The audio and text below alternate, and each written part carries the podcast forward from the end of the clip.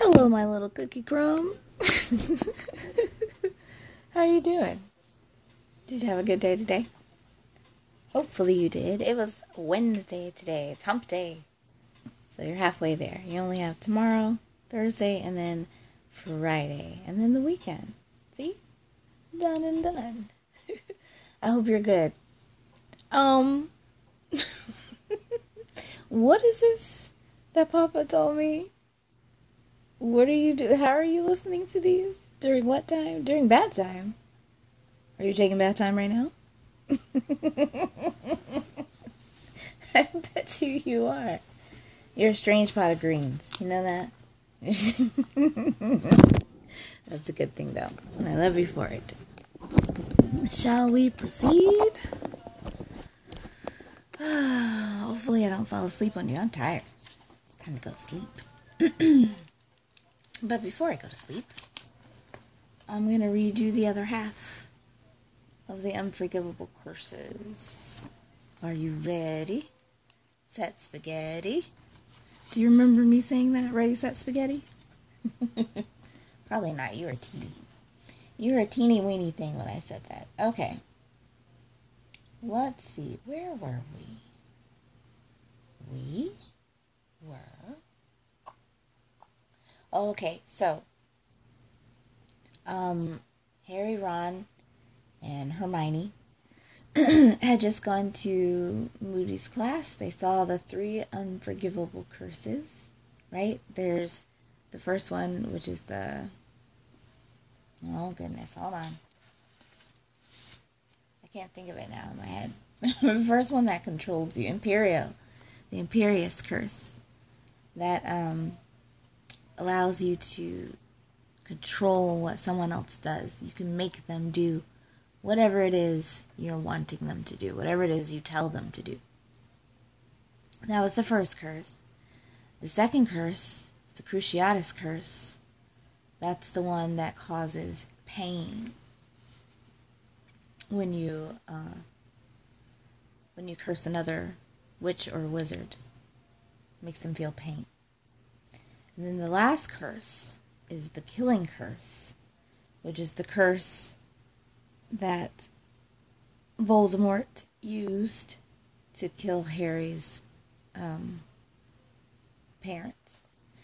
So, while they were in the class and they were watching the curses, Neville had a very adverse reaction to the second curse.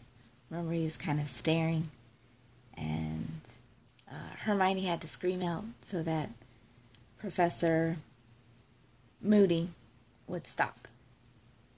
So after class, um, everyone was talking about the curses, and Harry, Ron, and Hermione noticed. Well, Hermione noticed that Neville was kind of hanging back and kind of looked a little upset still. And Moody came over and offered to take Neville to his room. And then later on, when they saw Neville, um, they found out that Professor Moody had given him a book about uh, water plants because Professor Sprout had told Moody how good Neville was at herbology. And so that was supposed to be something that made Neville feel feel a little bit better. So I'm going to read that last little tidbit about uh, Neville, and then we'll go from there. Okay? if you're, I don't know if you, well, Papa said you listen to these in the bath. So if you're in the bath, you're probably not looking at the book. But if you are looking at the book, I'm in chapter 14. It says the unforgivable curses. And in my book, it's on page 220. 220. Yeah, 220, and I'm about mm, halfway down. Okay.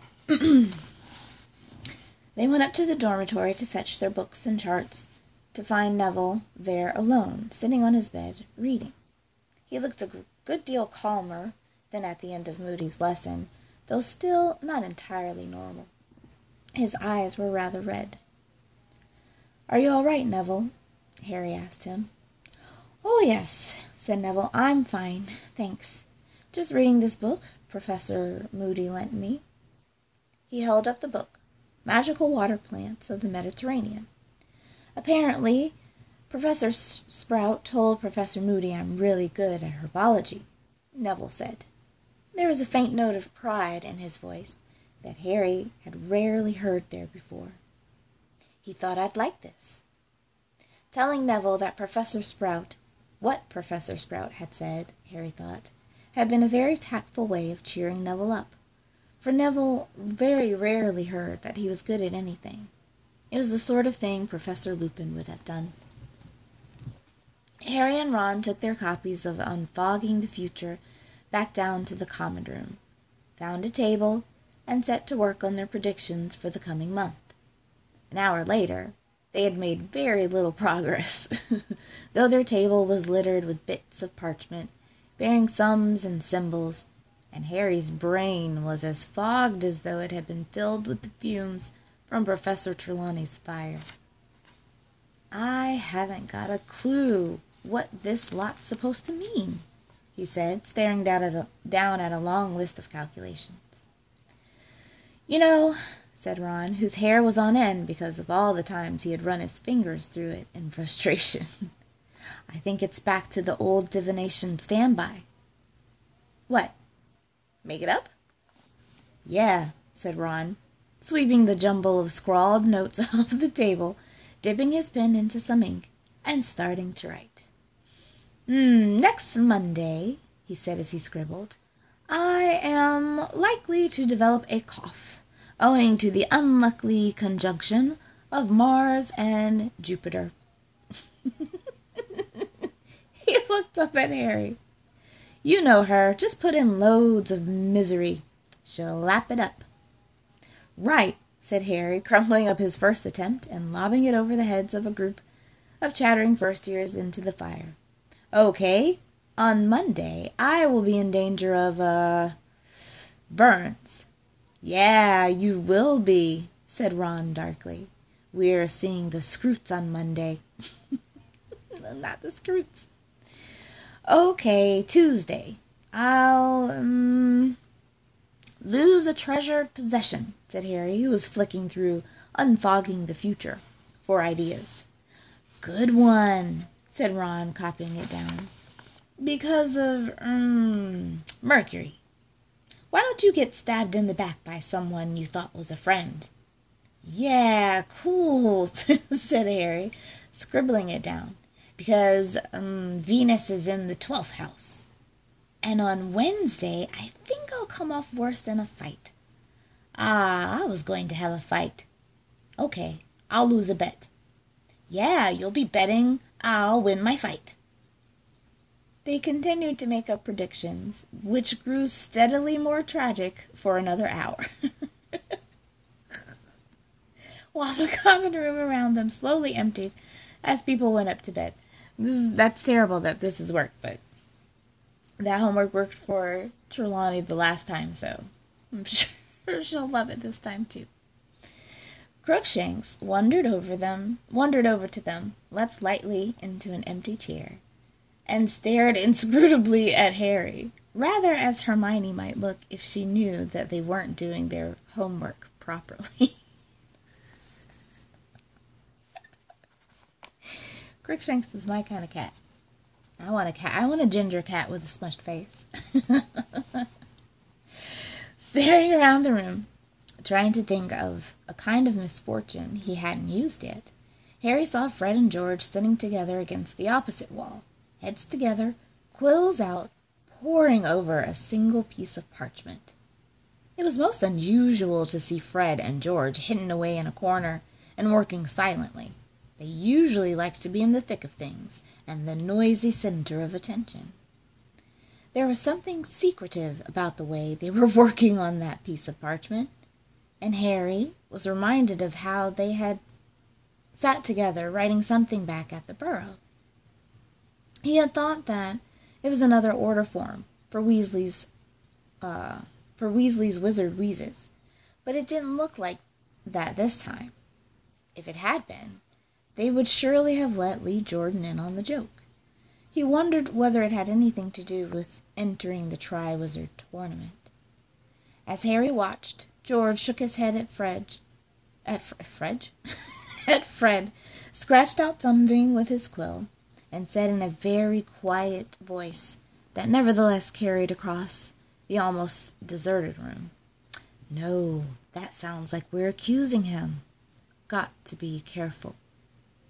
Then George looked over and saw Harry watching him. Harry grinned and quickly returned to his predictions. He didn't want George to think he was eavesdropping. Shortly after that the twins rolled up their parchment, said good night, and went off to bed. Fred and George had been gone ten minutes or so when the portrait hole opened and Hermione climbed into the common room, carrying a sheaf of parchment in one hand and a box whose contents rattled as she walked in the other. Crookshanks arched his back, purring. "Hello," she said. "I've just finished." "So have I," said Ron triumphantly, throwing down his quill. Hermione sat down, laid the thing she was carrying in an empty armchair, and pulled Ron's predictions towards her. "Not going to have a very good month, are you?" she said sardonically, as Crookshanks curled up in her lap. "Ah, well, at least I'm forewarned," Ron yawned. "You seem to be drowning twice," said Hermione. "Oh, am I?" said Ron, peering down at his predictions. "I'd better change one of them to getting trampled by a rampaging hippogriff." "Don't you think it's a bit obvious you've made these up?" said Hermione. "How dare you!" said Ron in mock outrage. We've been working like house elves here." Hermione raised her eyebrows. "It's just an expression," said Ron hastily. Harry laid down his quill too, having just finished predicting his own death by decapitation. by by decapitation. Well, that's a gruesome way to die. I'm not going to tell you what that means. Look it up. Look it up or go look it up in the dictionary or go ask go ask your papa. Go ask your papa or your mama. I won't tell you what that one is. what is what's in the box? he said, pointing at it. Funny you should ask, said Hermione with a nasty look at Ron. She took off the lid and showed them the contents. Inside were about fifty badges, all of different colors, but all bearing the same letters S P E W. Now, okay, so remember how I was telling you um, because these books were written by uh, a British woman, that some of the words are a little different. I think what their version of badges are kind of looks like our um mm, well you know yeah we call them badges too uh, i imagine it's like the cloth badges like you get from girl scouts or boy scouts kind of thing where they're either sewn onto your shirt or the iron iron on kind of badges. They're like patches. Um, I don't know. That's a guess. At first, I thought they were buttons, but I don't think they're buttons. I think they would say buttons if they were actually buttons. So anyway, if you don't want to, if you want to know what the badges look like, look up um, look up patches or um, Boy Scout badge or Girl Scout badge, and then that'll give you a, a better picture of what what I think they look like. Okay, inside were about 50 badges, all of different colors, but all bearing the same letters S P E W. Spew? said Harry, picking up a badge and looking at it. What's this about? Not spew, said Hermione impatiently. It's S P E W stands for the Society for the Promotion of Elfish Welfare. Never heard of it, said Ron.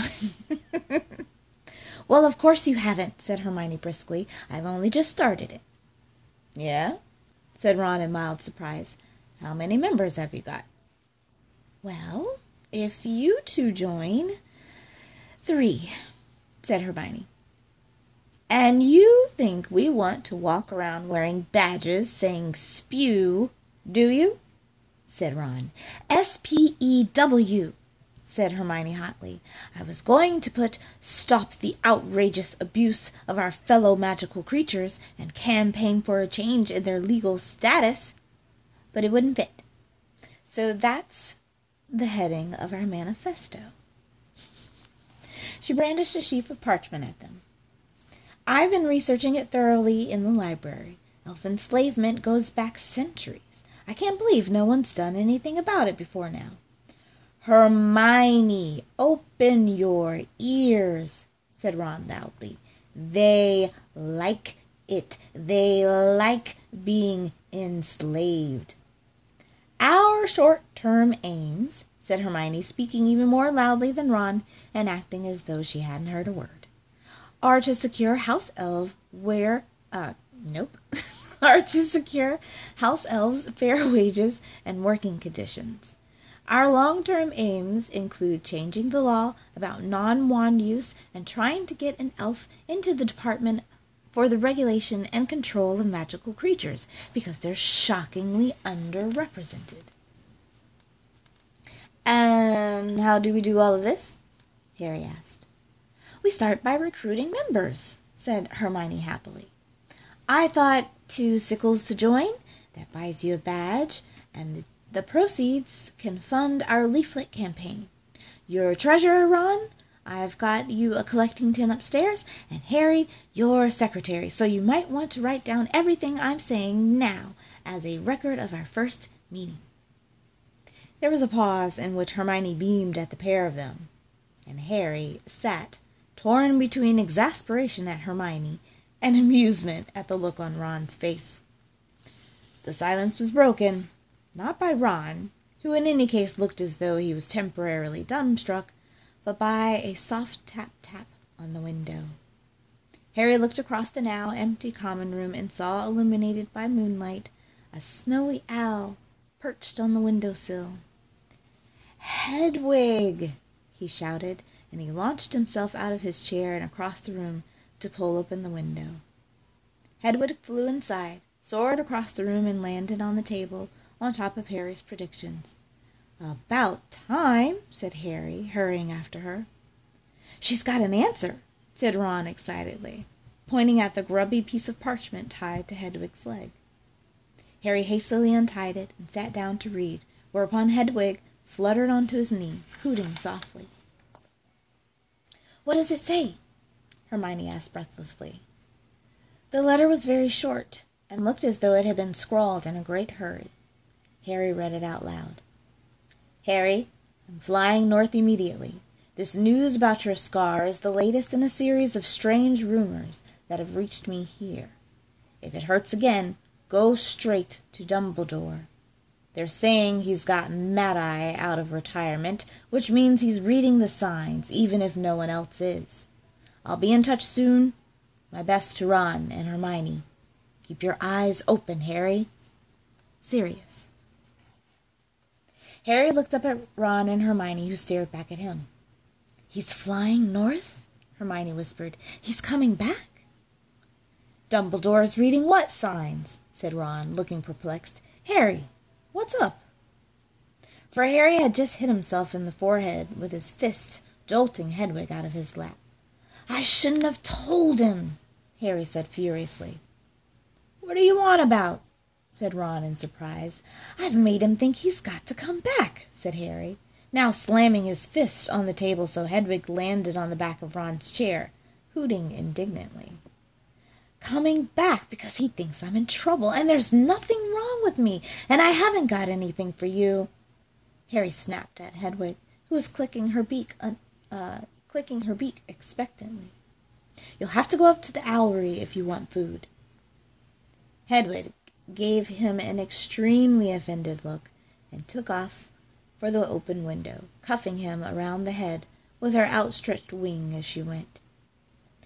Harry, Hermione began in a pacifying sort of voice. I'm going to bed, said Harry shortly. See you in the morning.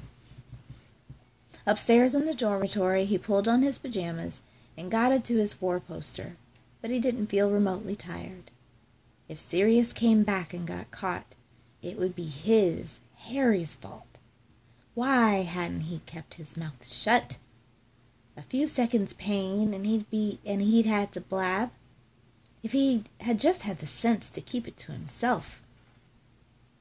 He heard Ron come into the dormitory a short while later, but he did not speak to him. For a long time Harry lay staring up at the dark canopy of his bed. The dormitory was completely silent, and he had been less and and had he been less preoccupied, Harry would have known uh, blah blah. Let's try that that whole sentence again. the dormitory dormitory was completely silent, and had he been less preoccupied, Harry would have realized that the absence of Neville's usual snores meant that he was not the only one lying awake. Know why that last sentence was so hard to get out of my mouth. That's the end of the chapter. These chapters are getting longer and longer. It takes like almost an hour to finish the chapter. All right, did you finish your bath? Dry your little body off. um, I'm going to record the next chapter now because I'm awake still. So, um, I'll publish this one and then you'll be able to listen to it, and I might do the second one as well, so you'll have both. All right, love ya. Bye.